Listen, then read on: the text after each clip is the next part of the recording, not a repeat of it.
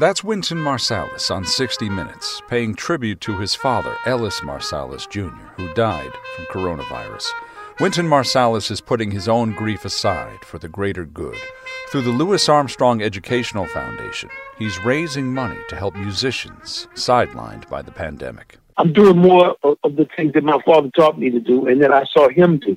So in a way, it's a it's, it's a it's a rebirth for me. Yes, it's intensely painful on a personal level, as I'm sure it is for everyone who's suffering personal loss. But from a global standpoint, we all are, are, are in some type of pain, and we have to heal that pain by affirming the things that our loved ones taught us and would wish for us.